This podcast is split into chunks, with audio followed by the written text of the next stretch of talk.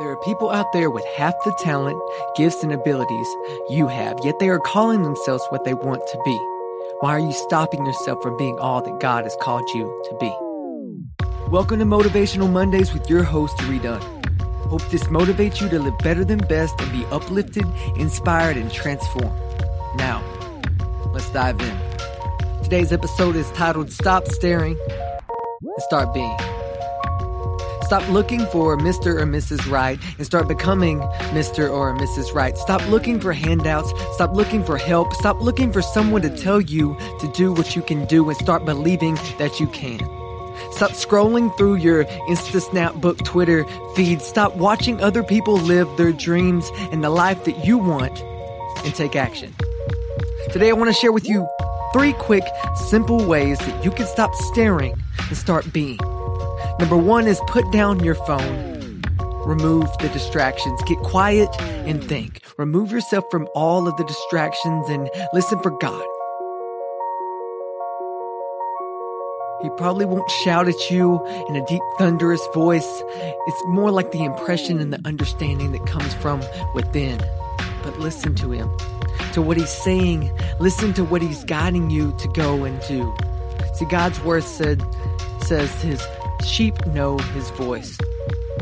You know the voices that you are closest to and that you spend the most time with.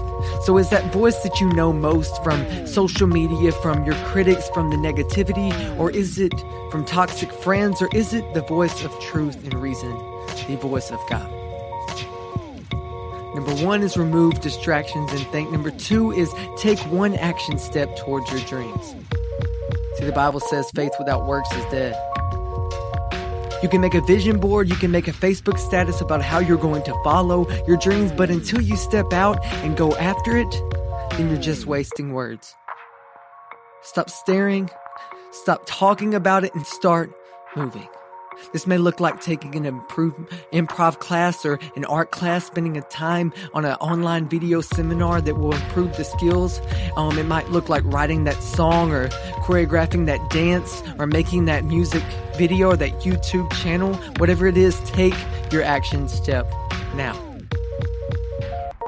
Tomorrow's the favorite day of the week for the procrastinator. So number one was remove distractions. Number two was take an action step. Number three is find community.